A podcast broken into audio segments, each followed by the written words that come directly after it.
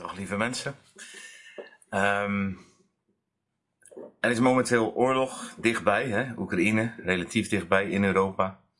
En je merkt ook als dingen dichtbij komen dat uh, daar heel veel aandacht aan besteed wordt. En uh, nou ben ik zelf niet het type wat voortdurend daarvan op de hoogte wil blijven. Want ik wil eigenlijk, ik wil me veel, meer richten op wat God erover spreekt en wat ik daarin kan betekenen. Um, en wat we daarin mee kunnen bewegen met God. Maar dat wat ik meekrijg, want ik ken wel de hoofdlijnen, de, geeft alweer heel veel andere informatie over oorlog dan al die oorlogen die er altijd zijn in deze wereld. Helaas, hè, dat is de gebrokenheid ook van deze wereld. En um, waar de vijand gewoon nog veel invloed heeft.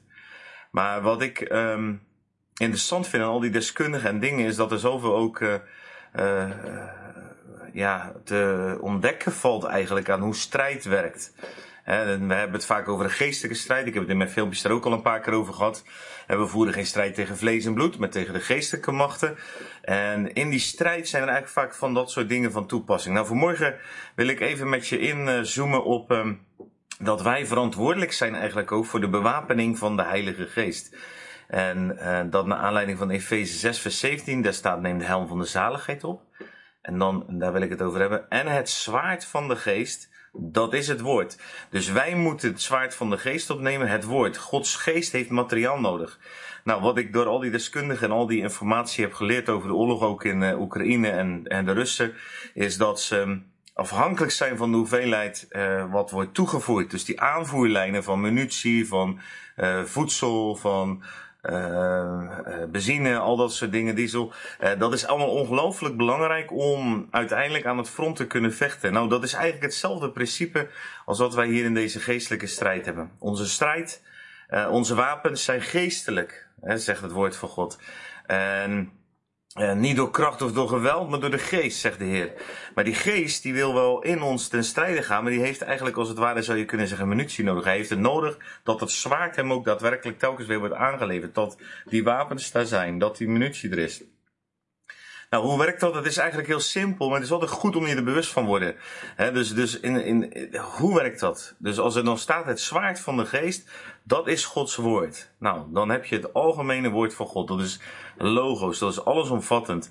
En de geest maakt daar met het zwaard aanvalswapens van, waar hij in onze levens dingen kan toepassen. Dat is Rema. Dus het logos is allesomvattend. Dus de Bijbel, dat is Jezus. En de geest maakt daarvan Rema situatie waarin we als het ware munitie krijgen precies voor de aanval of voor de situatie die nodig is. Nou, hoe doe je dat in je leven? Um, je hebt dat zwaard van de geest ontvangen. Als je dat niet hebt, kom naar een van onze events. Of op zondag, dan leggen we je de handen op om je te dopen met de Heilige Geest. Maar je hebt die geest ontvangen. En, en, en de vraag is, heeft die geest dan ook munitie? Heeft hij ook een zwaard? Nou, ik wil je vandaag uitdagen om heel simpel iets te doen. Zodat je eigenlijk um, ja, dat woord ook daadwerkelijk aan de geest geeft om mee te werken. Wees dus veel in het woord bezig. Wees veel met Jezus bezig. Wees veel in de dingen van God bezig. Dan is er altijd munitie. Die aanvoerlijn die kan niet geblokkeerd worden zoals dat wel in de natuurlijke oorlog is. Waar beide partijen proberen elkaars aanvoerlijnen eigenlijk te blokkeren. Voor vandaag een simpele praktische oefening daarmee. Lees een stukje in het woord. Pak gewoon een, stukje, een gedeelte. En springt daar een tekst uit. Is er iets van kracht in? Is er iets van bemoediging of openbaring terwijl je het leest? Denk, hé, hey, en, en denk niet gelijk al te ingewikkeld en al te hoogdravend, maar gewoon dat wat jou raakt. Misschien is er iets scherps in het woord voor jouzelf. Meestal gaat het eerst in jezelf. Ik, heb, ik maak elke dag zoveel notities van de dingen die God spreekt door zijn woord heen. En, en dat wil ik je uitdagen. Schrijf het ook op. Schrijf die Bijbeltekst op of schrijf even op wat je daarbij ervaart of wat je daarbij denkt.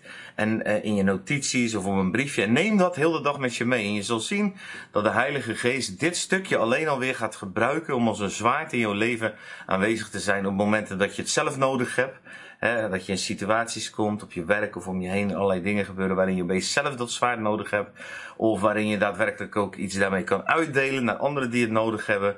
Um, je geeft de Heilige Geest als het ware materiaal, munitie om mee te werken. En ik zie zo vaak dat wat ik s'morgens bijvoorbeeld zelf met God ontdek, dat dat de hele dag door werkt, door mij heen op allerlei plaatsen. En telkens weer mogen we daar een verse munitie pakken uit dat grote depot, het woord van God. En zijn Heilige Geest maakt daar een levenszwaard van.